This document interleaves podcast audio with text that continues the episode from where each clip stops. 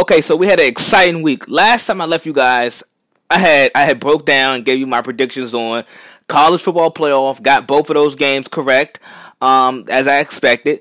Uh, then I gave you guys my week 17 predictions. I gave you a little bit Cowboy talk, Carson Wentz talk, Packer talk. We got a lot of similar stuff like that today. Um, I cannot wait to bring you guys this. Uh, we have coaches getting fired. We're going to talk about the playoff teams, the playoff picture format, and so called, and the upcoming college football playoff national title game. Um, I'm going to talk about that. Well, I'm going to, you know, recap those games. I'm, I'm you know, I'm going to talk about the NFL playoff teams and situations and coaches getting fired. What I think about the, what the, what I think about the decisions. Uh, these decisions not really surprising. Some teams are are continue to retain some of their coaches and players and GMs. So we have a lot to unpack. Um, so let's go ahead and do it. Uh, you, we, we got a big weekend of ahead of us with some wild card matchups. I cannot wait. We got some good wild card matchups. NFL playoffs never lets us down. So let's go. Are you guys ready? Let's go. I'm ready to take you guys on another audio adventure. Come on, let's go you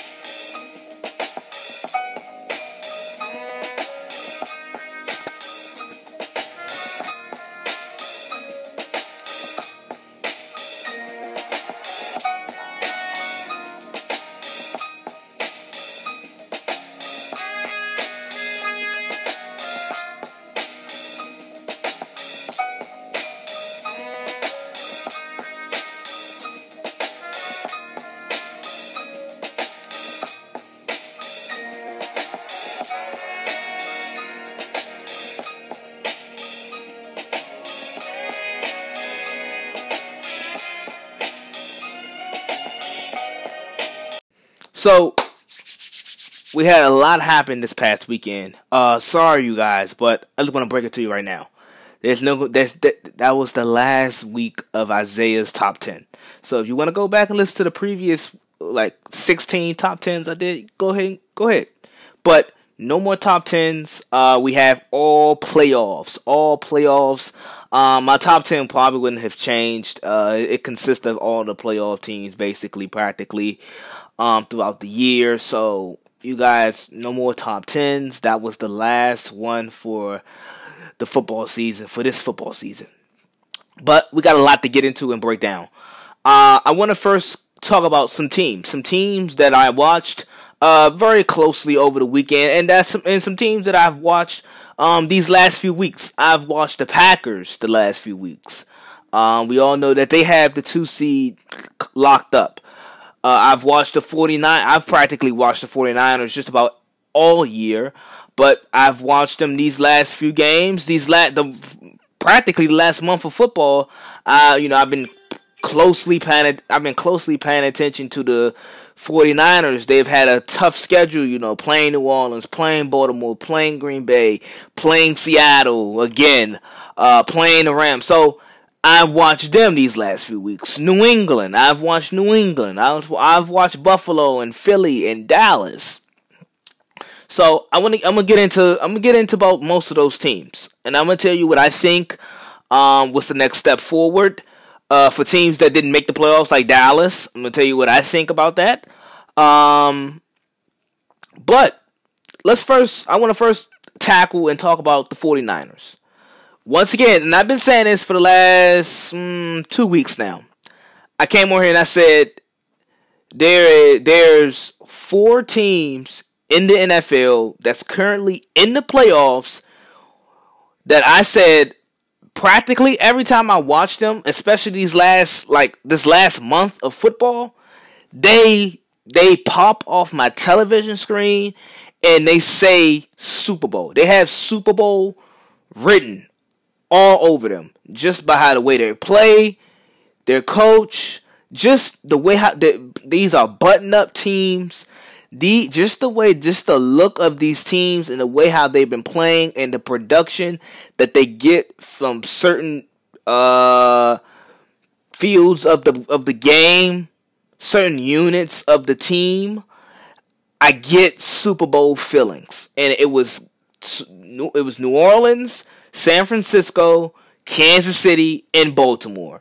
Those are the four teams this past month, this past December, where I look at them and they have taken their play to the next level and I ultimately look I ultimately look at them as my four prominent Super Bowl contending teams.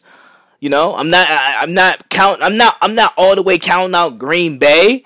Um, but you know you but you guys know what I feel about Green Bay and I'm to I'm to get into that. But you guys know how about how I feel about Green Bay, but I'm not I'm not just automatically counting them out. Uh, you know, I came on here. You know, you guys know my love for Russell Wilson in Seattle, but I think Seattle has a lot of injuries. Uh, eh, eh, you know, some key positions, and I think they're too Russell Wilson dependent. That's what I think about Seattle. Um, New England, they don't have enough weapons. They look they don't look athletic. They just look dead. They they they have a great coach. Schematically they'll be fine, but they look dead. But this is what I want to get with San Francisco. I watched them on Sunday night against Seattle. Uh they they practically they they controlled the game for I mean they controlled most of that game. See, San Francisco controlled most of that game. They imposed their will they imposed and told Seattle, hey, Seattle, we're going to play like this all night. You guys not going to be able to stop it. You guys have to stop it. Stop it. And Seattle was ineffective to do that. Uh, Seattle, they got a couple, they, they generated some, you know, some crucial stops down the stretch in the fourth, in the late, you know, in, in the early and mid fourth quarter. But San Francisco controlled that game for for a good share of it. Uh, if it wasn't for Russell Wilson, that game is not close.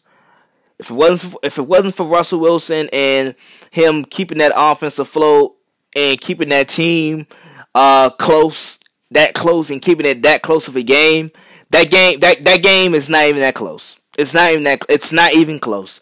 Cause San Francisco, the 49ers have, and they ju- they just they just said, hey, we're going to do this, we're going to do that, and we're going to do it effectively and as efficient as possible. And we're going to win the game. We're coming out here with the number one seed.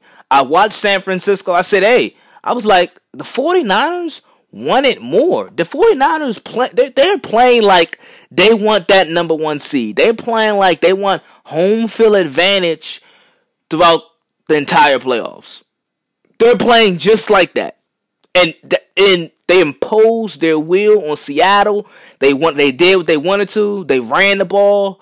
Um, and I'm just gonna tell you, I'm just gonna pick apart where the success comes from. First, um, I always say, if you have these four things in place, I don't care how good of a roster you you have or don't have, or how talented of a roster you have or don't have. If you have these key things in place, where it's a pro, it's it, it's a proven thing. If you have these things in the right order and place, you're going to be fine. You, you, you're going to be just fine in this league. If you look at eight out of the seven out of the eight teams with the worst records in football this year had bad quarterback play, or they, or they were teams led by the the seven or eight worst quarterbacks in the league. Like, there's correlation there. There's correlation. And the Chargers are there, but I can probably make a case that Philip Rivers was a bottom tier quarterback this year with his play and his turnovers and the amount of mistakes that he made. But seven out of the eight teams, worst records teams with the worst records had probably the worst quarterback play. They had the, they had the worst, or you know, amongst they were amongst the worst quarterback play this entire year. And this is what I mean. If your front, if you have a good front office, smart, competent front office, who makes the right decision at the coaching position, and then you get the quarterback position right, you're gonna be just fine. You're gonna be just fine. Just look at the teams that made the playoffs. I can start in the NFC. Seattle, good good owner, good management, good front office, good coach, great coach. Probably one. He's a top five coach in the league, and then a superstar quarterback in Russell Wilson. You know, you know, we all know that defense is hit and miss. They can't they can't generate pass rush most times. You know, they got injuries at the run, at the running back position. Now the tight end, you know, Dissly, he's been out for the most of the year. So Russell Wilson, he's been throwing a DK Metcalf and Jacob Hollister. Doesn't matter about the young receiving core. Seattle has good front office, great coach, great quarterback. You have those three things in place, you're going to be just fine.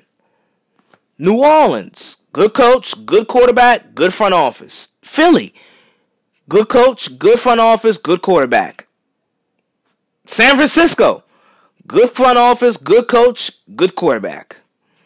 Green Bay, good front office. I guess he's a good coach. He went 13 and 3 and good quarterback. Minnesota, good front office, good coach, somewhat of a good quarterback. But they have a good roster. They have a really good roster all around. New England, good coach, good quarterback, good front office. They just don't draft well. Buffalo, good coach, good quarterback, solid quarterback, good front office. Better front office from previous years. No, Kansas City, good coach, good quarterback, good front office. Baltimore, good coach, good front office, good quarterback. Like it's a trend in the league. It's a trend. And just look at all the teams that did miss the playoffs. Not saying that, you know, they you know, I think some teams do have a good coach, but they're missing the quarterback. I do I, I think I do think some teams have solid quarterbacks, but the coaching the in the front office poorly ran I think there's some teams with good front offices, but they can't find the right quarterback, can't find the right coach, vice versa. But if you have a good mix of these three, I think generally in the NFL, you would be fine. You know, with Indianapolis, I like Indianapolis. They have a good front office, um, nice, good GM. Good. I think I, Frank Reich is a good coach, but Jacoby Brissett isn't. He, he he's not a, a franchise guy. He's a he's a good two to three year replacement. He's a good two to three year placeholder until you find a franchise guy. So it's, it's so it's situations like that where you have the right coach, right situation, but you just you just got to figure out that. And most of these playoff teams have figured it out, or if they haven't, like Buffalo, I think they I, they like Josh Allen, and I like Josh Allen, but Josh Allen still have some steps to make. But I but I think he'll make them. But he has good talent. He has good upside. He has good upside. So I, am always a bit. I'm telling you, you, you guys got to pay attention to this. I don't care how talented of a roster you have. Cleveland has awesome offensive personnel. Cleveland have two two star running backs, two star receivers, a star young a young star tight end. Uh, they got a like Cleveland has a multitude of weapons. They have good players at some important positions. Like Cleveland has a good DB. Cleveland has a good pass rusher. Cleveland has good receivers. Cleveland has good running backs. Like they have players. They have ballers in in in some critical positions but Cleveland front office is horrible, and Freddie Kitchens got fired. We're going to talk more about that. So it's not only just about talent and this and that. We see it with the Cowboys. Cowboys have one of the most talented rosters in football, but they don't have the coaching thing all the way settled. They don't have the coach all the way settled. I mean, Dallas, You look at who if you look at who Dallas have drafted these last few years, you can go back. You can probably go back since 2010 to now, and look who's Dallas have drafted in the first few rounds. They have drafted nothing but Pro Bowlers. They've drafted nothing but Pro Bowlers, but especially this team, this core that they have now, the front office has done a good job to put this core together. They've done a good job to put this core together, and it's not like it's not like Dallas. It's not like the Cowboys have been extremely active in free agency the last few years. Like a lot of these guys that that they have are homegrown guys and guys that they have drafted. Jaylon Smith, Vander Esch, Zeke, Zach Martin, Travis Frederick. Like a lot of these guys, they've they've just drafted Byron Jones. They've drafted these guys, and these are homegrown guys, and they have been ultimately pro. These are Pro Bowlers that we're talking about. But they got to figure out the coach thing. They got to figure out who's going to coach this talented Cowboys team. And this is my this is this and this goes back right to San Francisco. San Francisco just a few years ago. Just a few years ago, one of the worst teams in football, Jim Harbaugh had left, have went they went through coaches, can't find the right guy at the quarterback position, struggling. You know, they land Kyle Shan first they land John Lynch. They land Kyle Shanahan. They put the piece together. They draft well these last few years. They go out and sign some some star notable guys for their defense. Richard Sherman, Kwon Alexander. They Dee Ford. They go out and sign a couple guys. Then they draft a couple guys like DeForest Buckner and Joey Bosa. They go out and sign, they go out and draft well. Go out and get their quarterback. Put a put a put a system in place. Kyle Shanahan. Like the 49ers have done a good job to build this roster. And they, to me, they feel like the best team in the NFC. They feel like the number one seed.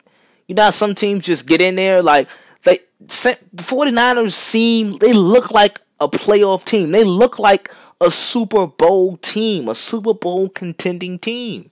They look like that. You know, and I think Kyle Shanahan, it goes I think it starts with him. Let's just start right there.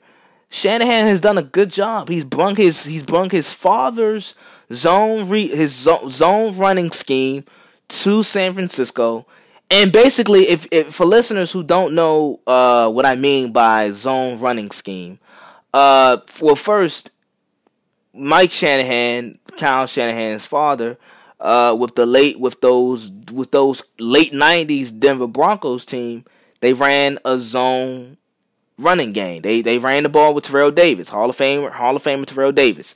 They they they ran a zone running scheme, and basically in that scheme, you pull your you're, you're pulling your offensive lineman out, and you're basically you're ultimately eliminating two, probably three defensive players out of the play. So that's that's that's you know that that that lessens the number of of number of guys that you have to block.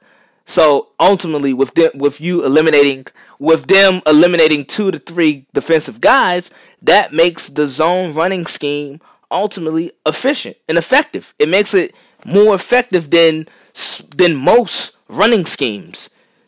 It makes it more effective. So Kyle Shanahan has incorporated that. Jimmy Garoppolo is playing well. I don't I, I I don't think Jimmy Garoppolo is Joe Montana. I don't think he's Joe Montana by a long by a long shot. But he's been playing well. He he he's accurate.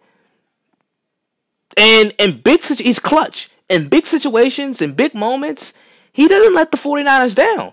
It's been a few times this year, you know, late down the season, late down the season, down the stretch, where the 49ers have essentially asked, hey, our defense has given up a lot of yards and points. Um, we get, we're giving you the ball. Can you win this? Can you win us this game?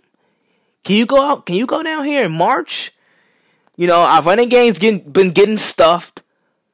defense giving up more points than usual. We need you to win this game.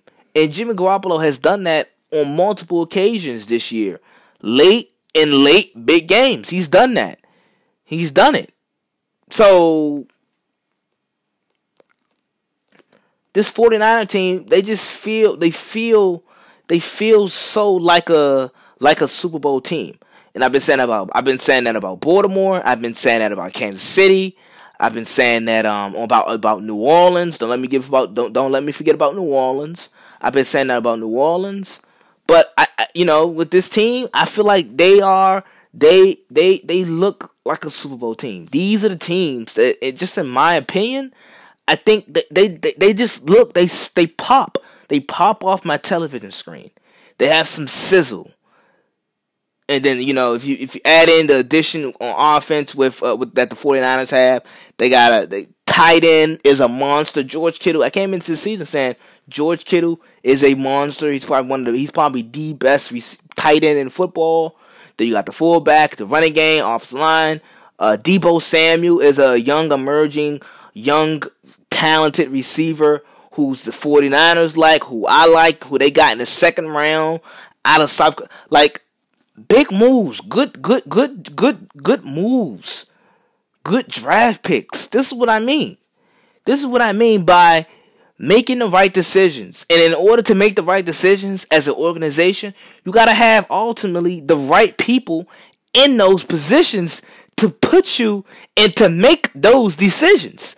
These decisions that eventually get you over the top and allows you to be a number one seed and allows you a, a, a great possibility at getting to a Super Bowl.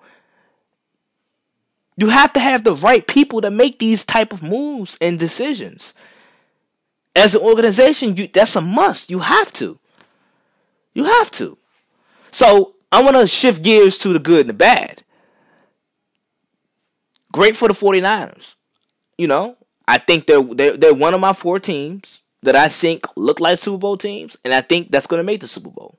They're one of my four teams. Now let's move on to Cleveland. So, Cleveland lost on Sunday to the Cincinnati Bengals, where I thought Cleveland would win that game because, hey, you know, I know Baker struggles against everybody else, you know, in his division. I know he struggles against everybody else in this division, but hey, I just thought he'd beat the Bengals.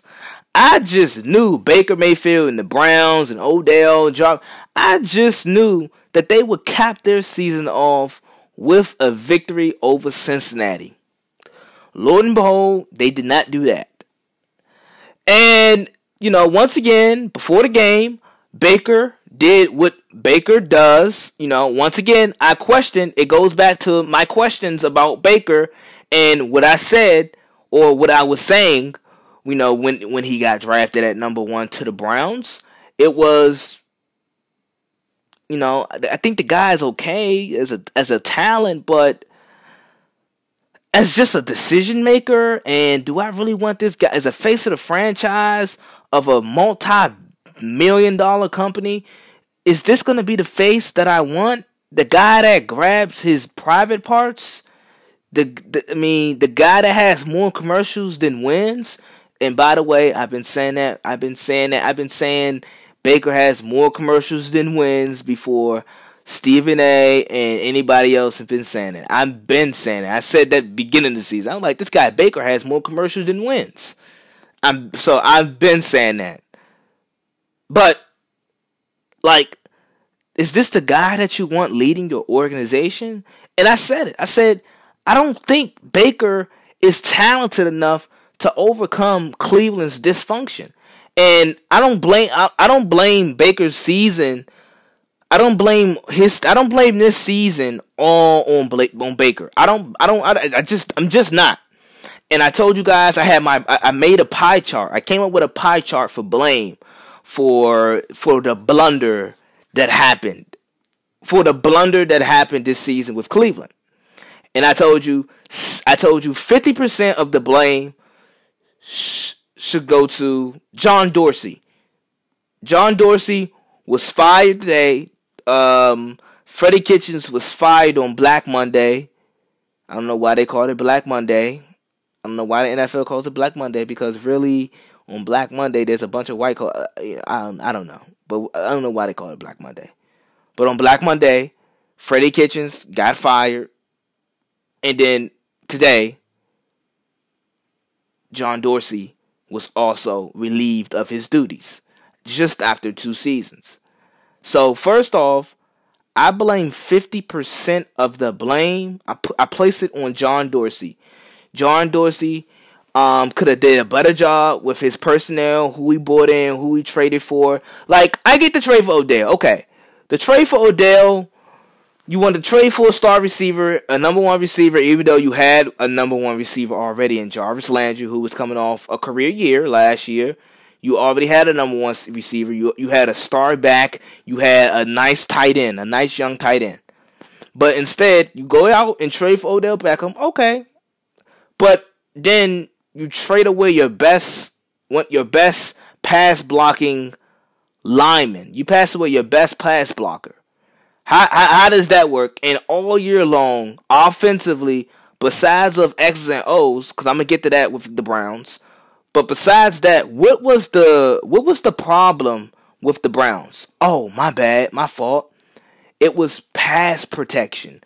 The Browns had a problem all year long with protecting Baker Mayfield. And what did John Dorsey do during the offseason? Oh, yeah, that's right. He traded away the Browns' best pass blocking offensive lineman. My bad. Okay. So I place I place fifty percent of the blame. And guess who he traded him for? He traded his best pass pass blocker for Olivier Vernon. Olivier Vernon did squat this year. He did nada. He did nothing this year. He didn't improve. He didn't help. He didn't bring no leadership to the. he did absolutely squat this year. And you traded that. You traded. You traded for that. Just to give up your best pass blocker, even though your weakness on your offense was your pass, was your offensive line? Really? How smart is that? So I think also John Dorsey, he hired Freddie Kitchens. He hired Freddie Kitchens. John Dorsey went on with just he just went on with Baker said and with Baker and Baker's relationship with Freddie Kitchens and he hired Freddie Kitchens. Mind you, Freddie Kitchens just in a number of months was a position coach. Like he was a position coach. Around this time last year, Freddie Kitchens was a position coach.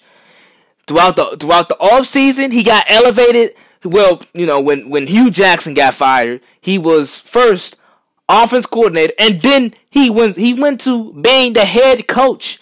How do you go from a matter of months? How do you go from position coach to just head coach? And not just anybody's head coach. He was the head coach of a team that made a lot of blockbuster moves this year or this off season, and a lot of people had had them doing big things. And he was also the coach of a team that had a lot of alpha attitudes, a lot of alpha egos in that locker room. And to me, just from the outside looking in, Freddie Kitchens was no way ready for that. He was no way he was no way ready for that. They John Dorsey threw him out into the ocean. Freddie Kitchens couldn't swim. He drowned. He drowned. Freddie Kitchens, he, he, he had no business having this Cleveland job in the first place. But first, I gotta give, I gotta deliver and blame and give 50% of the blame to John Dorsey because he made some pretty idiotic moves this offseason. 25%, the other, so the, the 25% goes to Freddie Kitchens. He was the coach. He was incapable of leading and galvanizing a troop of men and some of these men were alpha dogs, and he was not ready for it. As I already have, as I just already explained, he was not ready to take on a task this big. He was not ready for. He wasn't ready to coach Baker. He wasn't ready to coach Odell and Jarvis Landry and Myles Garrett. He just wasn't ready to coach all of those personalities. He was not ready. He was a first year head coach. And also, not just personalities that he had to coach, but he had to coach under certain circumstances and expectations. Um, I don't know about you guys. Well, I do know about you guys. You guys picked the Browns to make the playoffs. At the beginning of the season, I had the Browns as a 7 and 9 team. I saw them as a 7 and 9 team. I said first year head coach with practically a first year quarterback with ego, you know, with you know a lot of egos on this team. I don't know how it works out. Plus their division is scrappy and tough. I did not see Cleveland going to the playoffs this year. I did not see them being a playoff contender this year. But many had them going many had them hell. Some people had the Browns going to the Super Bowl. I did not. I didn't I did not fall for all the hype. I didn't fall for the hype. They finished six and ten. I was one game off. Not mad at it. So twenty five, the other twenty five percent goes to Freddie Kitchens, and then the last twenty five percent, yeah, it goes on Baker. Baker's the quarterback. You know, quarterbacks get the they they you know they get all the credit when the team win. Quarterbacks receive all the you know all the criticism when the team loses. It's simple as that. Baker gets 25% of the blame. You would think Baker would have a good year this year with having a star running back like Nick Chubb behind him, uh, Odell and Jarvis Landry, two star receivers, a young emerging tight end, and, and David and Njoku. Like, he has a bevy of weapons, and you just would have thought, hey, Baker's gonna have a good year this year. You would have never thought Baker would have such a trem- such a such a a bad year and he had a bad year this year. Baker Mayfield had a bad year. With those ne- with those weapons I, I, you know I just named, you wouldn't. Uh, Baker had Baker threw fifty nine percent. He had a fifty nine completion percentage. Threw for 300, 3,870 and 27 yards with 22 intercept with 22 touchdowns and 21 interceptions. He had 22 touchdowns and 21 interceptions with a 6 and 10 record. Now, coming into the season, with all the weapons that he have, the running game that he has, Kareem Hunt came back, you would think, oh no, Baker's going to have a good year. Baker's going to have a good year. He's going to have an efficient year. Well, nope. He had the complete opposite. He had a totally inefficient year, full of turnovers, and very rarely, very seldom bright moments. That's just who Baker was this year.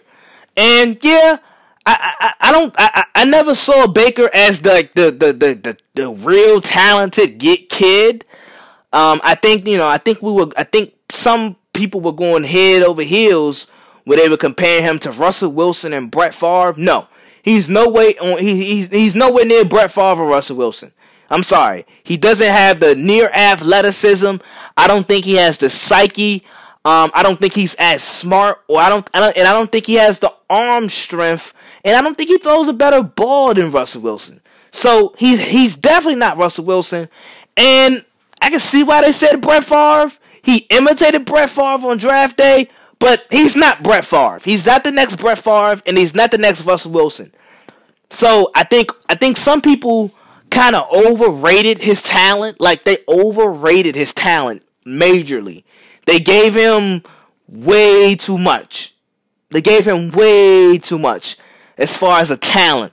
As a talent, to me, he's at, he's a little above average as a talent. You know, he was a little accurate. I, coming into the, I mean, coming into the year and coming into the draft, I thought Baker. I think he, I thought his best quality was his accuracy. He was really, he was real accurate at Oklahoma, and he was accurate um his first year in the league, his first few games in the league, but this year with a full 16 games under his belt, Baker was the total opposite of accurate. He was inaccurate. He he, had a completion he had a completion percentage of 59%. Absolutely bad. Absolutely bad. So I, I, I think I think some people just overstated his talent. They oh, they reached. They reached with his talent. I feel like they've reached. They made a total reach with his talent. Um, now, schematic schematic schematic wise, and I watched some film of the of the Browns offense and some of their games. I I, I watched some of their films, uh, uh, some some some film of them, and the Browns schematically X and O's wise, it could have been way better. It could have been way much more better than what it was. It could have been way better than what it was this year. Um, I saw a lot of route patterns that didn't make sense. Guys, receivers running into each other. Just some bad concepts and techniques and some bad X and O's. So that's why I can't. I don't think Baker is like. I don't think Baker is 22 touchdowns and 21 interceptions. I don't think he's that bad. I don't think he's that bad. But I don't think he's Brett Favre Russell Wilson. And I think some people in the media overstated and overrated Baker's talent. They reached. They made a total reach on Baker's talent and and really how good he is. I don't think he's Russell Wilson and Aaron Rodgers good. We over they some people overstated his talent. But I'll be back um, on the next segment we're gonna talk about some of these coaching, you know, these other coaching moves that have been made, like uh, the Redskins. You know, it seems like they're gonna go with Ron Rivera. The Giants fire, fire Pat Shurmur. No, you know, no, that's no biggie. That was no surprise news. That was no breaking news. Um, some teams have decided to retain. So I'll be back on the next segment to talk about that stuff. Coaching carousel.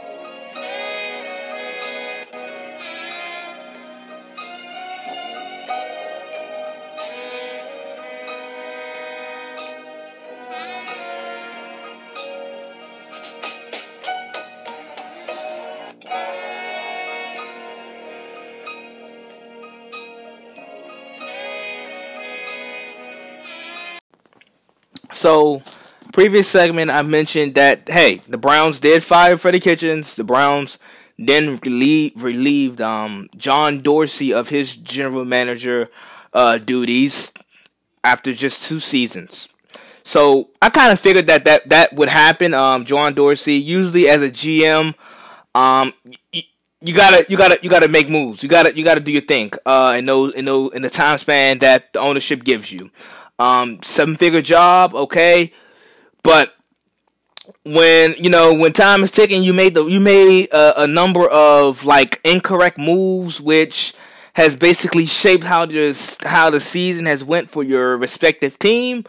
Uh, owners owners tend to move off, and GM jobs you usually get about two tries. John Dorsey's at Kansas City. He he screwed up his job at Kansas City with wanting too much power. Goes to Cleveland uh, you know, tries to build that team up, but he he made a lot of wrong moves as we as we discussed uh, on the last segment. He made a lot of bad moves, which led to his firing and his uh, relief of duties. So that's done. Um, we all know Ron Rivera before the season even concluded, and it's kind of sad because that whole Ron Rivera was fired by Carolina, but since he's gotten fired we we we have seen what Carolina has done. It's been absolutely horrible. Carolina Carolina like look look like a a junior college football team. They don't like a pro football team. They're, they're like a junior college football team. Carolina was absolutely bad. They they they've been bad since the firing um, of Ron Rivera. But Ron Rivera, you know, it seems like all sources are pointing to Schefter, Adam Schefter, all sources, all intentions most are expecting Ron Rivera to take on the Redskins job. I think Ron Rivera is an excellent coach. I think he's a good coach. Uh, tough guy. He's gonna he, he he's gonna really command the room. I think this is a good move by the Redskins. Um, but I always have my questions with these type of organizations, and I named and the Redskins. I think they were a part of my bottom tier, my bottom feeders as far as franchises and how they ran. Uh, this this franchise since un, under Dan Snyder, this franchise has been poorly ran, um, dysfunctional. They have had, I think they have had, a, they have had, they have had so many coaches in the in in a, in a just amount of time. It's it's bad. It's bad. It's bad. Um, it, they got to they got to get their act together. But I don't think Ron Rivera is going to be able to save it because I look at the Redskins roster. It's not a bad roster, but quarterback play. I mentioned this also in the, in the first segment. I said quarterback play. Quarterback play in this league is very important. I gave you guys a stat in, in the segment before. I said seven out of the eight teams with the worst records in football this year probably I think all of us would agree that they have the worst quarterbacks, all seven teams, and the exception was the Chargers. But Philip Rivers was not very good this year. So quarterback play is a must in this league. And first, I look at the division. The division that the, that that the that the Skins are in, Philly contains Philly, Dallas, and the Giants. Already, Dwayne Haskins is the fourth best quarterback in the division. He's the fourth best quarterback in the division. Carson Wentz, Dak, and Daniel Jones. I feel like Daniel Jones has a little bit more upside um, than, than, than Dwayne Haskins. Now, don't get me wrong. Don't get me wrong. Don't get me wrong. I think Dwayne Haskins is a franchise guy. I think he can be a franchise guy. Um, he has the size. I think he can make most of the throws. But, but I feel like Daniel Jones with his mobility and especially where the league is going nowadays, mobility matters. And I feel like Daniel Jones with his mobility, I feel like he can do more. And with him being able to do more, I feel like his up that makes his upside even higher than Dwayne Haskins. Uh, Carson Wentz and Dak are already like proven commodities in the league. With Dak, he's he, he's improved his accuracy. Uh, he's a winner. Dak is a winner. He wins a lot of games. He, Dak wins a lot of games. And then Carson Wentz, talent wise, is it's not even close with Dwayne Haskins and Carson Wentz as a talent. Haskins, I mean, Wentz has the mobility, the arm, the size, the like. He can make the spectacular throws that him and Mahomes could only make in the league. Like, so I look at quarterback play. Quarterback play is going to be a problem. Um, because first the division you're in, the division that that the Redskins are in, Dwayne Haskins is by is you know is the best, is the fourth best quarterback. If you think Haskins might be better than Dave Jones, oh well, but I don't think so. So to me, Dwayne Haskins is the fourth best quarterback in his team in, in, in, in his division. He's the fa- he's the fourth best quarterback in his division. Now I look at the Redskins schedule this upcoming year, not you know the 2020 schedule. They play Dallas, Giant. They play, of course, Dallas, Philly, and New York. But they play the Rams, Jared Goff. They play Russell Wilson in Seattle. They play Lamar Jackson in Baltimore. If Cincinnati draft Joe Burrow, they'll be playing Joe Burrow. They'll be playing Kyler Murray in Arizona, Baker Mayfield in Cleveland, Dak in Dallas again, uh, Ben Roethlisberger on the road, Jimmy Garoppolo on the road, and Matthew Stafford on the road. Like these are a lot. A lot of these quarterbacks on this list are really good quarterbacks. I can't see. I just can't fathom the. I just can't fathom the Redskins having a chance in these games due to the quarterback disparity. Quarterback play wins in this league. It, it, if you do not know that quarterback play wins in this league, just go ask Houston. Go ask Houston how many games Deshaun Watson has won. Go ask, go ask Houston how many games Deshaun Watson has won. Go ask Seattle and Russell Wilson, and go ask Seattle how important Russell Wilson is and how many wins that he single-handedly practically won them. How many games have he won them? How many like ask Kansas City how important the quarterback position is. Ask them. Just ask them. Because it's real it's really important. It's it's a big deal. So uh, you know, and, and, the Redskins have this type of history. Uh, I mean, uh, uh, uh, at least under Daniel Snyder, they have this type of dysfunctional history where they, they, they struggle to keep a coach. Um, you know, and you know, you always try to keep a coach for stability. We, you know, we rave about stability, but a lot of these coaches don't last. A lot of these coaches don't last. Jason Garrett, I'm, I mean, he's one of the longest tenured coaches in football. Jason Garrett, yes, he lasted nine seasons in Dallas, and we all suspect that you know Dallas is not going to extend his contract. So, but this Redskins move, I, I, think Ron Rivera is a excellent coach. Ron Rivera is an excellent coach. He's not Belichick, Pete Carroll, Sean Payton. You know, he, I don't think he's those guys. He's not those Andy Reid. He's not those guys, but he's like the next tier below them. He he's he's a really good coach. Um, that he's gonna. I think he's gonna bring the defensive intensity uh, that he had in Carolina. I think he's gonna have it. I think he's gonna try to bring some of that to Washington. You know, I think I, am also hearing that he's, you know, he's trying to get the GM job as well. So he's the coach and the GM, and he's, you know, he's looking for the seek of power. But you got sometimes you got to be careful as the employer. You got to be careful who your boss is. As the employer, you got to be careful who your boss is. Your boss can be dysfunctional, unorganized. That's what the Redskins are. That's what Daniel Snyder has been with this Redskin team since he's taken since he's taken over. He he's been He's been indecisive, quick to make moves, wrong moves, uh, um, dysfunctional, not organized. Like, like it, it's crazy. It's a, it's a it's a dog and pony show in Washington. So I just hope Ron Rivera don't get caught in the mix of it because it it, it, it can easily happen. It can easily happen if if he gets caught in the midst of it. Now, another NFC, the rival of the Redskins, is going to make they, they oh well has already made coaching decisions and moves. The Giants have fired Pat Shurmur after, just after two seasons. Pat Shurmur went nine and twenty three. Uh, I don't. I, I, never thought Pat Shurmur was the the guy or was the right guy that's gonna uh, like just turn around a blue blood franchise like the Giants. I never thought he was the guy. Um, Ross, the roster was the roster's bad. Like the like the defensive personnel that the Giants have, it's bad. They got they got they got they got some they got some ballers up front with Leonard Williams, um, and Dexter Lawrence uh, in their front seven. But other than that, it, it's a it, it's they're, they're, they're, especially the defensive personnel. It's not really good. They got it. They really have to strengthen that defensive personnel. But hey, what can I tell you?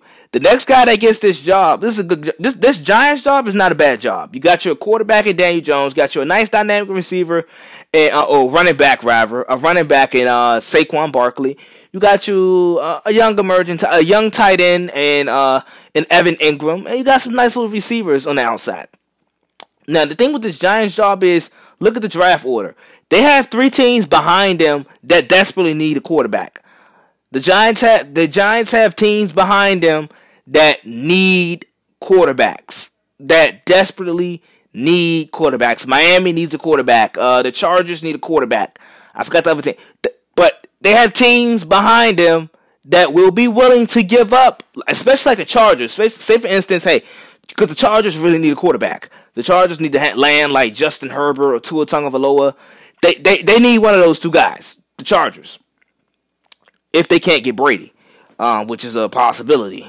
But the Chargers, let's just say you know you know they try to they they, they want to make a move. They want to make a, a, a, an aggressive pursuit pursuit for Tua Tagovailoa or Justin Herbert, and they feel it's that they're they're too low. Where Giants can say, hey, we're gonna trade you. We can trade you our pick. Give us your give us give us a couple give us a couple you your uh, your standout players. Like, hey, give me one of you. Give me your second best corner and two first rounders and a third rounder, or give me give me uh Austin Ekeler and and, and, two, and two first two second rounders, and we give you this this this first round pick. The Chargers may be willing to do that because the Chargers do. The Chargers have a lot of talent on their roster. The Chargers have a lot of good players at some at some key positions that may help the Giants, and the Giants may be willing to trade off, get one of those key players and those stockpile, get those draft picks, and make the right picks in the second round or in later rounds or in later picks. So, you know that Giants job. It, it's a, it's. I'm not gonna say it's a sweet deal because the Giants, you know that that the front the I still we still have our questions about Dave Gettleman and how he runs his operation. We still have questions about that. But compared to, I think compared to the Redskins, with you know, if you're taking apart which team would you ever want to coach for, the Redskins or the Giants, I would probably take the Giants job. Uh, quarterback, running back, you know, explosive running back, nice situation. I feel like you can do. You're a little bit more flexible in New York with the Giants than in Washington, where you have a dysfunctional owner unorganized franchise, a dog and pony show. They draft. They they have their their interpersonal feelings about certain players and stuff. Like it's it's things it's things of such like that. With the Giants, I feel like not a bad job right here. You know, you you get in the right position, you make the right moves and acquisitions this off season, uh, in the draft. I feel like you can do a little something. I think they they but they desperately have to improve that def- that defense, that defensive personnel that they have they got they, they have to improve that. But I think once they get that improved, I think they'll be fine. But you know, I think this guy get the, they got to first land the right coach. Um, let's see it. Let's see what Dave Gettleman does. Uh, because he drafted Saquon, but Saquon, we all knew coming out of Penn State, Saquon was he had he, some you know Hall of Fame talent, Hall, Hall of Fame potential. Like that. That's nothing. That's that's that's nothing. That's like drafting LeBron. Like of course of course, if LeBron's there, you're gonna draft him. Of course, that's not that's that that that's not rocket science. Of course, he's too good of a player to pass up on.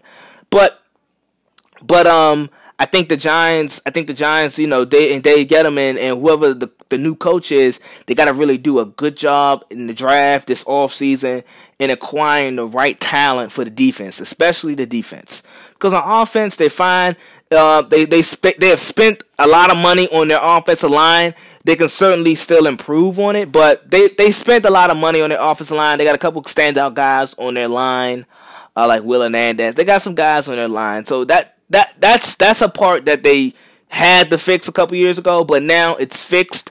Uh, receivers that they have on the outside, it's not bad, but it, it's doable, it's workable but they really got to show up that defense. They real they really have to show up that defense uh, for that team to be like respectable again, for them to even be respectable past making the playoffs. But just like let, let let's get the Giants and the Redskins back to respectable at least before we talk about playoffs and how they will look in next year in the next coming years. Bump that, screw that, scrap that, x that. Um, get get respectable, get get seven to eight wins again, and then we'll probably have talks about playoffs those following years. But get respectable first, um, because that's the thing. That's the problem. I think that's half of the problem. You know, teams try to rush back into um into relevancy and, and they try to rush back too quick. They make the wrong moves, and it may happen one one year, but then it just all falls apart. Like Jacksonville Jacksonville got to the AFC Championship game, but after since then, what what the hell has happened? They they've lost that defense. First isn't as good as it was a couple years back. Lost Jalen Ramsey, the cornerstone of that defense. Uh, so it's just bad. Um, but I'm gonna I'm gonna come back on the next segment. Uh, I'm gonna I'm gonna bring you guys my um my uh, I'm gonna not my rankings for my playoff teams, but I'm gonna discuss these playoff teams and how I feel about some of these playoff teams, playoff teams, and how far I think they can go. Yeah.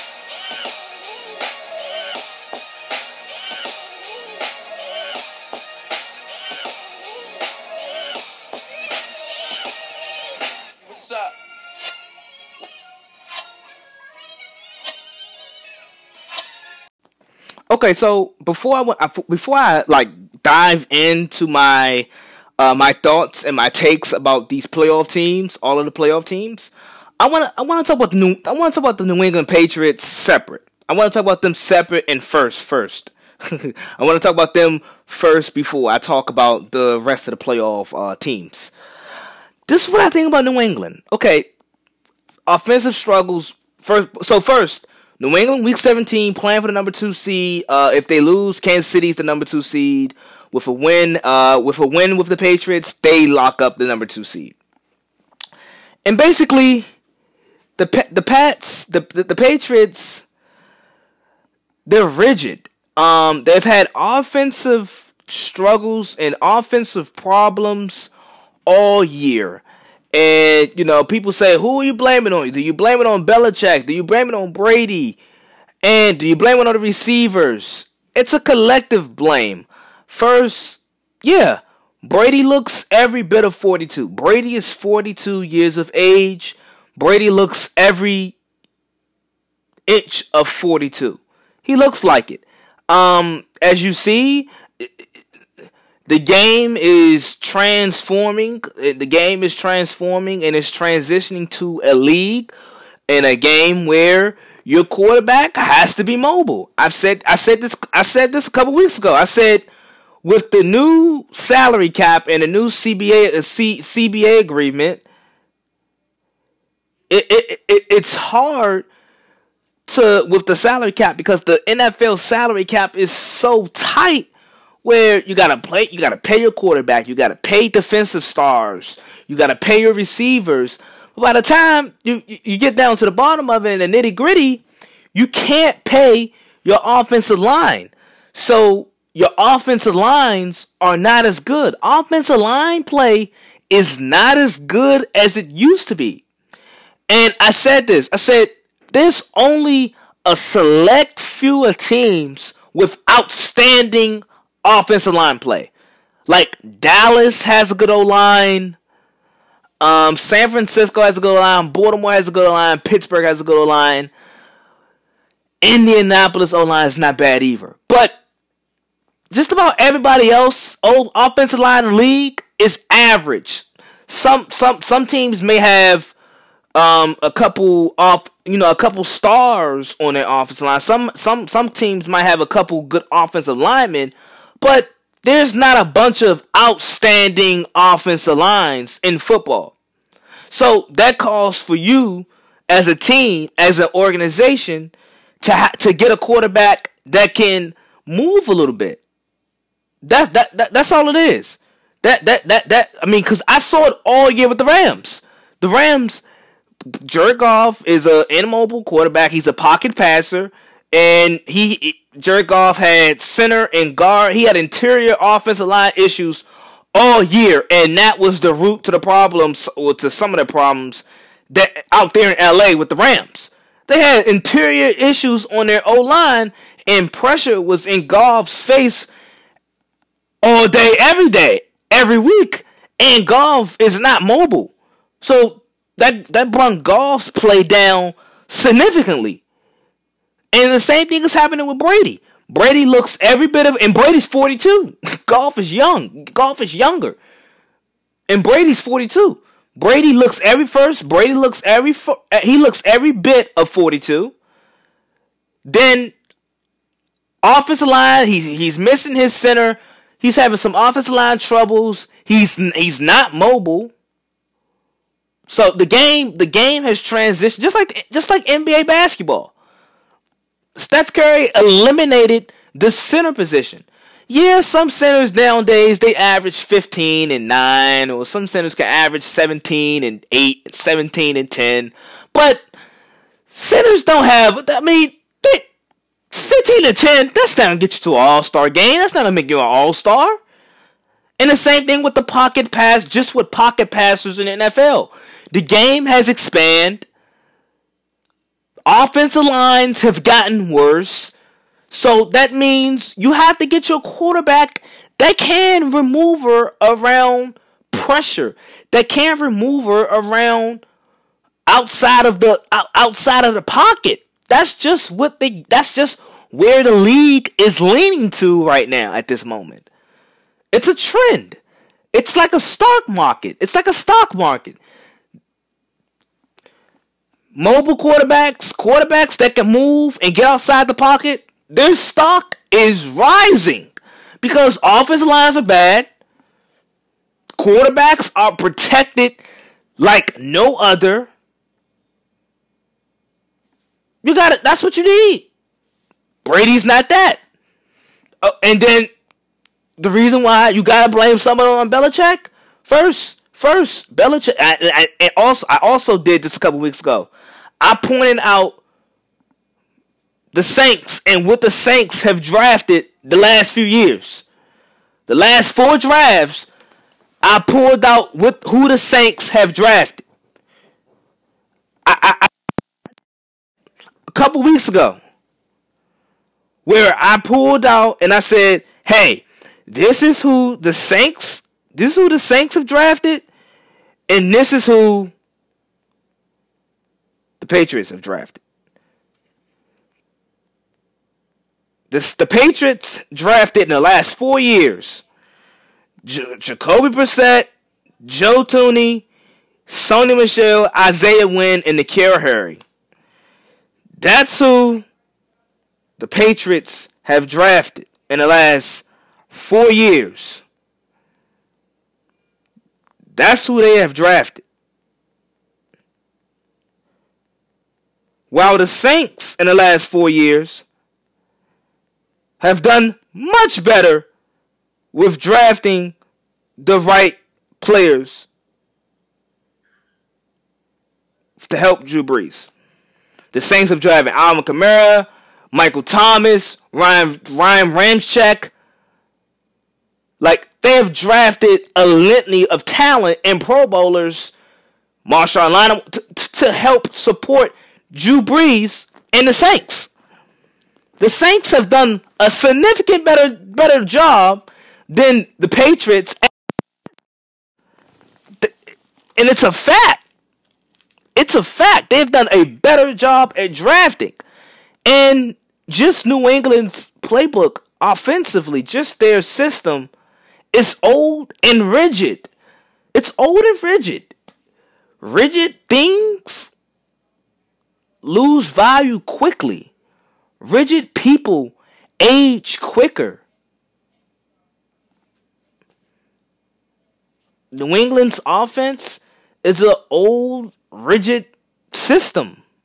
Receivers are unable are unable to adapt quickly. Receivers have to I mean it takes a long time for receivers to get this this this whole system down played, down packed. Mohamed Sanu is a veteran and he's played for multiple quarterbacks, multiple teams, multiple coordinators and he's had a problem adjusting to the system. And he's a veteran. So just imagine N'Keal Harry, just imagine practice squad guys that are young, inexperienced, and don't have the talent necessarily as a Mohamed Sanu. And they have to adapt to this. This this rigid offensive system, this rigid game plan. It's kind of bad. And it reminds me a lot of what, what's going on with the Spurs right now. It's old and rigid. Coach K is 70 Coach K is 72 years of age. Coach K realized, "Oh my, I got to do the one and done thing. I can't have three I can't have 3 year 4 year basketball players. I have to have one and dones in order to continue winning. Coach K quickly adapt. Coach K continued winning. He's not rigid. On the other hand, some coaches like Bobby Knight has gone from legend to extinct because you failed to open your eyes to new ways, to new trends. It's nothing wrong with being a traditionalist. I'm all for a traditionalist. I'm all for keeping things, certain things, traditional. But at some point in time, you gotta embrace the new. You gotta embrace the new. And I've seen it just with kids. Kids used to wear Jordans, or my generation. My generation. My generation used to wear Jordans. We used to wait outside for Jordans on Saturdays. Now, not a lot of kids are happy about getting J's. Kids nowadays want Yeezys. It's the new style thing. Kids nowadays want Yeezys. And you can say what you want about Kanye West, but you know, you know, he, he says a lot of things. He's gone into a new life. He's gone into a new self, a rebirth. He's been born again. You can say what you want about Kanye, Ye. You can say what you want. You can say what you want about Ye. But in some of these kids' eyes, some of these little kids' eyes, my generation's eyes, we see Kanye as a superhero. Makes a makes cool music, makes cool shoes. Sorry, you can say what you want about Ye, but he makes cool stuff. And to some people in my generation or younger kids, they see him as a hero. They see him as a superhero because of his shoes. Stop being old and rigid and just adapt. It's what's happened to the Spurs the last few years. The Spurs in the last two seasons have been dead last in three point attempts. I know, you know, you know, you, you don't want to shoot threes, and threes is the, you know, the old traditionalists in basketball threes used to be considered the three point shot used to be considered a bad shot.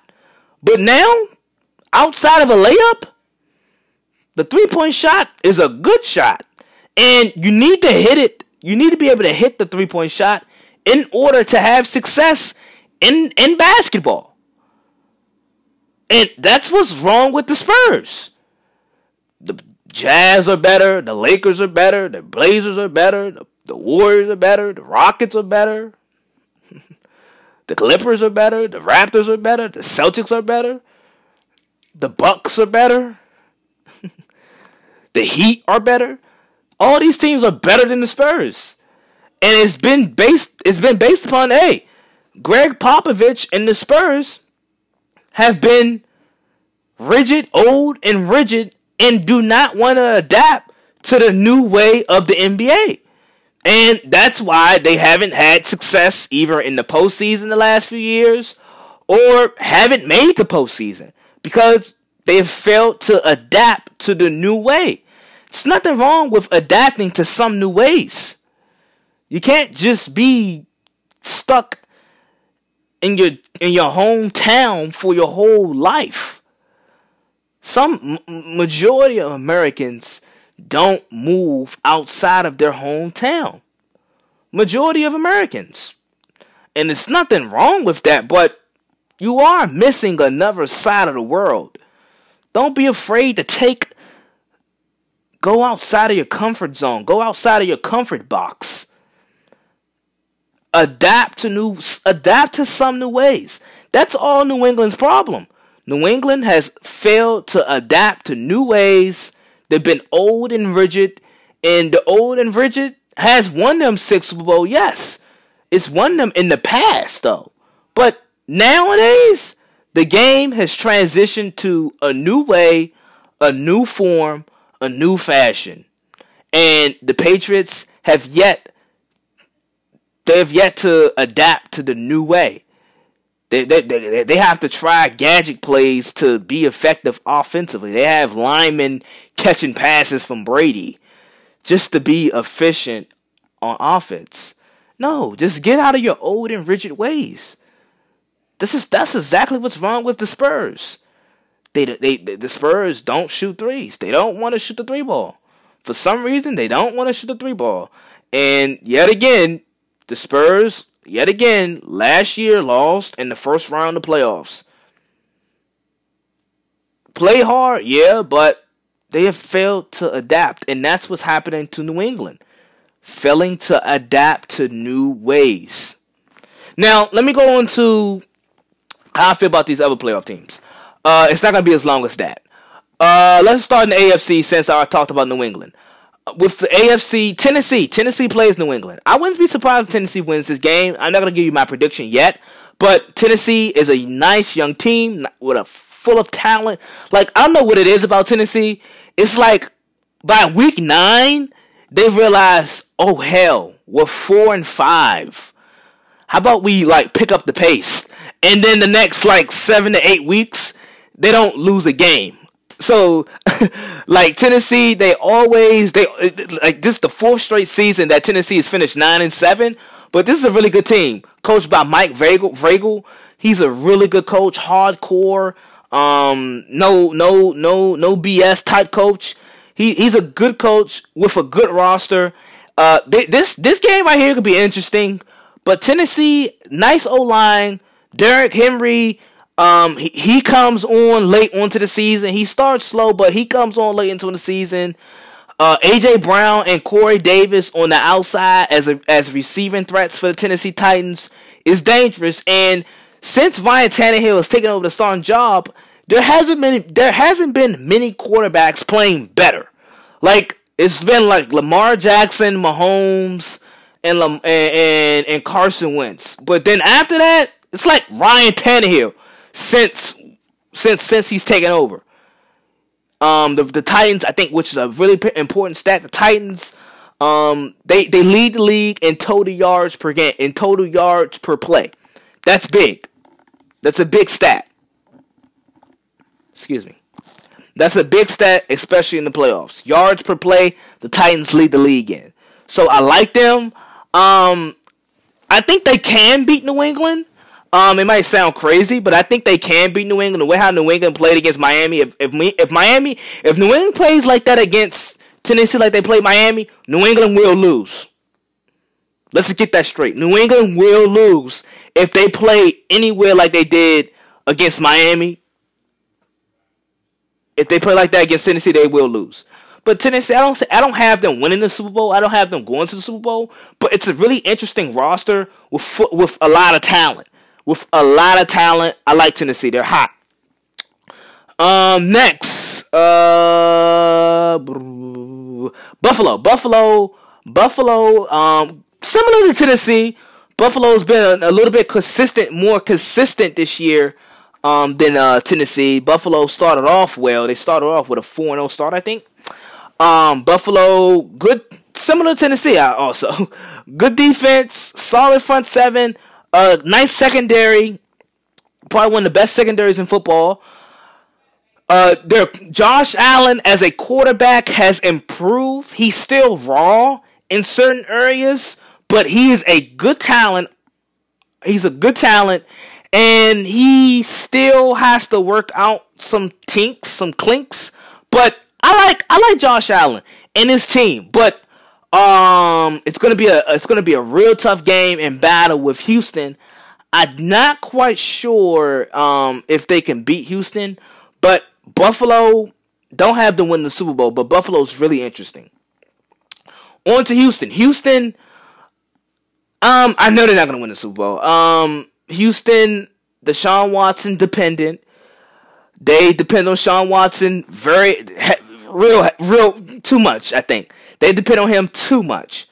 But I think what will get them over, what could get them over the top with Buffalo is them being able to make plays offensively down the field more consistently and more effectively than Buffalo can. I think that's where they can get Buffalo. But if Deshaun Watson isn't like spectacular, I think Buffalo come in there and win. I think Buffalo go right down to Houston and win. But um, I think Houston's too dependent on Deshaun Watson. He's a he, he's a good quarterback, of course. They do get J.J. Watt back, so that might help the defense out a little bit. But I don't see this team like going going to the Super Bowl or and if they do win their first round matchup against Buffalo um, on Saturday, I don't I, I don't they, they won't be able to be um, Baltimore or, or Kansas City.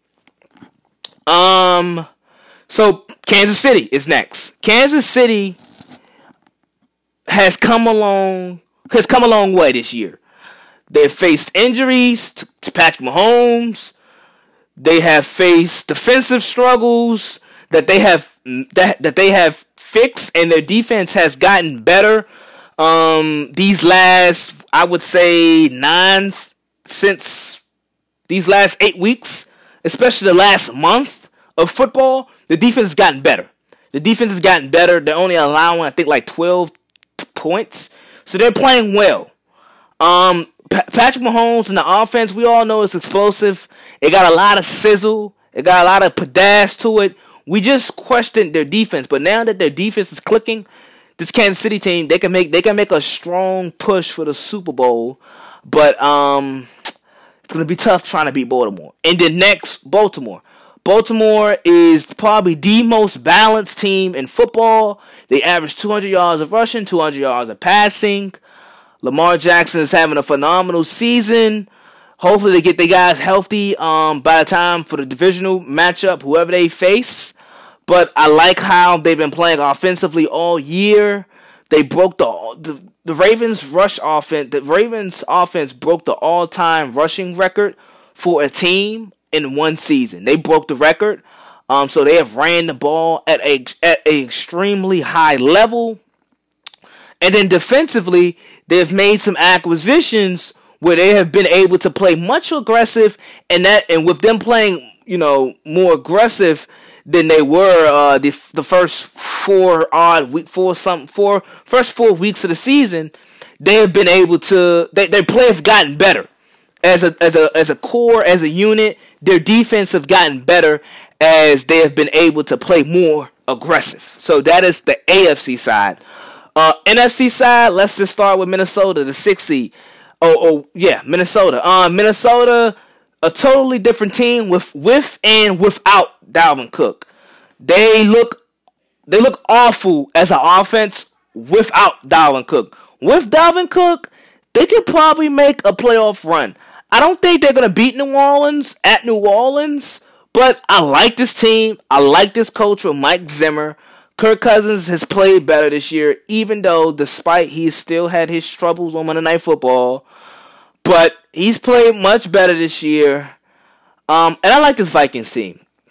So at the five seed, we have Seattle. Seattle, I like I like this Seattle team, but they have too many injuries at a key position, which is running back. They have way too many injuries at running back, and Seattle's really, you know, Russell Wilson, they, they depend on Russell Wilson a lot, but Seattle wants to run the football a lot. Marty Schottenheimer's son, he wants to run the football. He wants to establish the run game. And they I don't think they're going to be able to do that effective en- effectively enough to be able to like really make do some serious damage in the postseason. Um, like I thought they could have if they would have had those running backs, but they don't. Um, and their defense is hit and miss. Their defense hit and miss. Sometimes their defense looks good and they can force turnovers, and sometimes their defense gives up too many points and too many yards. So that's what I have about Seattle. Um, four seed, which is Philly. Philly is a great story this year. Carson Wentz has done a great job. Um, I think the the main part with Philly has been quarterback, coach, front office. They got a good front office with a good coach paired with a good quarterback. Um, I think that has ultimately saved them. Um, now, I, could it could could they see upset Seattle? Yeah, they could upset Seattle uh, this upcoming Sunday. But I don't. I wouldn't bet on it. I think it's going to be a close game. But Philly has too many injuries to overcome and to try to make a Super Bowl run. They have too many injuries, similar to Seattle, at some key positions at receiver. Carson Wentz is has a good deep ball. Well, you can't throw the deep ball if you don't have anybody running and beating and making those deep deep routes. And they don't have enough um, they don't have enough explosiveness uh, explosiveness offensively at the receiver position. So I, am gonna hold off on Philly, but there it's a good story. Uh, could they beat Seattle? Uh, I don't know. But it's a good story for them to even have made the playoffs, you know, dealing with all the injuries that they had to deal with. Uh, at the three seed, New Orleans. New Orleans is tricky. New Orleans is tricky. Um, some people have Sean Payton under the microscope because Sean Payton these last few years has had some big play offenses, some of the best offenses in football, and he has failed to get back to the Super Bowl. He has one Super Bowl victory in 2009, um, but hasn't been back to the big game since. Now, in these last few years, they've had some big breaks. Uh, the Rams missed pass interference call, but they still lost that game in overtime. And then the Minnesota victory, the Minneapolis, the Minneapolis uh, miracle, where they throw the ball up. Case Keenum throws the ball up to Saquon. I mean, the Stefon Diggs and Stefon Diggs makes a great play. So they've had some big, they've had some tough breaks these last few years. But New Orleans, they got a nice defense. Brees is healthy and hot. Um, Michael Thomas seems unguardable, unstoppable. So New Orleans do they do have the ingredients to make a Super Bowl run. Yes, they do have the ingredients to do so. Um, whether or not they do it is still up for grabs, but I do I, I would probably give them the edge over Minnesota.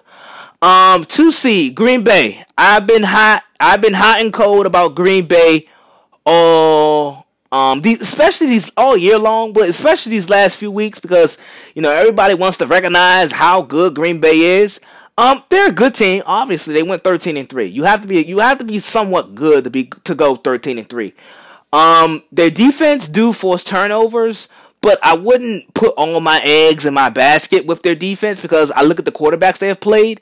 Uh, the quarterbacks they have beaten. Dak, uh, Detroit, Mitch Trubisky, Kirk Cousins twice, Dave Jones, um, Joe Flacco. Um, who else have they beaten? Who in the hell has they beat? Daniel Jones, Dwayne Haskins. They've beaten a lot of quarterbacks like that. Derek Carr. They've beaten a lot of quarterbacks like that. Kyle Allen. I don't really trust this Green Bay team. Um, especially offensively, I think they're they're they're really limited offensively. Um, I was calling New Orleans the NFC version of New England. Green Bay might be the the NFC version of New England.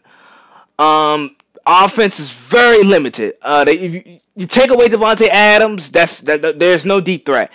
Uh, at, Aaron Jones has been a good back for them, but if you load the box and stack the box, will which some teams will do to stop Aaron Jones, they're, they're, they're, they're out of luck. They're, they're, they're out of luck. Um, this this this this offense doesn't have much sizzle to it. This offense does not have much sizzle to it, but they do have Aaron Rodgers, so I still think they could make a Super Bowl run.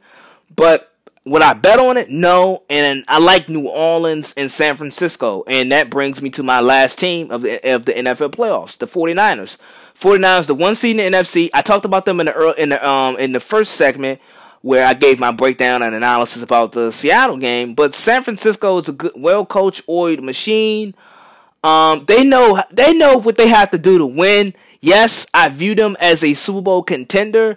Um, if I had, if you told me to um, make a decision today out of the NFC, who's gonna win the play, who's gonna win the NFC, I would pick the 49ers. Um, they're they're they're similar to Baltimore, power running football team that can beat you over the top, explosive, and then they, they can make plays defensively. And I'm hearing they might they might get some key guys back on that front seven that's gonna help them. And Jaquiski Tartt um in the secondary, uh their safety. Uh so they if they can get some guys back on the defense, their defense is gonna be locked and loaded and fully healthy for the first time in some weeks now. So um, I like I, I, I, like I like the 49ers. I think they are definitely a Super Bowl contending team, and it would not surprise me if they are there in Miami. Um, so that is the conclusion of this episode. Thank you guys for listening. Thank you guys for um for keep tuning in and clicking uh, and sharing the podcast. You guys are doing a good job with clicking. You know, we we reached our mark before the deadline. I'm proud of us. Thank you guys for listening. You guys are strong. Um, be safe. Happy New Year's. Happy holidays. Everybody enjoy. Enjoy, enjoy, enjoy. Enjoy that college football that comes on these next few days. And also, also, also, I want to mention, um, oh yeah, NFL playoffs coming up. We good. We're good. I'm sorry. We're good. Adios, amigos. I'm gone. Anyway, they say to make an exit, arrivederci, whatever they say to make an exit, that's what I'm doing right now. See you guys. Thank you guys for tuning in. Um, it means a lot. Thank you.